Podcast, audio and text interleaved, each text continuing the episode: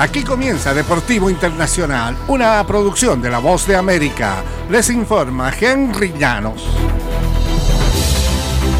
En el béisbol de grandes ligas, Adrián Beltré es la figura más destacada del grupo de nuevos candidatos a ingresar al Salón de la Fama el próximo año 2024, mientras que la elección de Rollin, que se anunció el martes, precisó de un paulatino aumento de sus votos.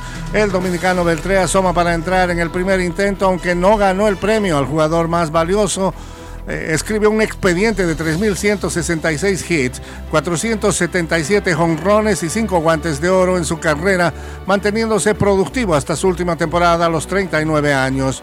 Joe Mauer, Chase Utley, David Wright y Matt Holliday y el dominicano José Bautista también aparecerán por primera vez en la papeleta el año próximo. Mauer es el único receptor en ganar tres títulos de bateo y fue el jugador más valioso de la Liga Americana en 2009.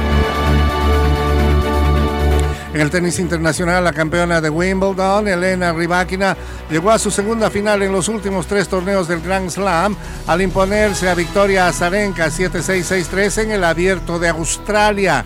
Rybakina amplió lo que ya era un impresionante avance ante sus rivales de primer nivel.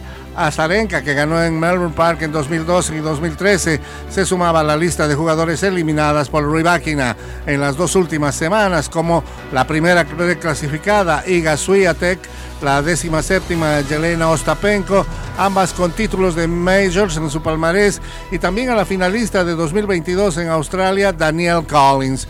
Como de costumbre, Rybakina recurrió a su potente servicio y añadió nueve aces a su cuenta para un total de 44, la cifra más alta del torneo, así como potentes golpes bajos que utilizó para cerrar los puntos.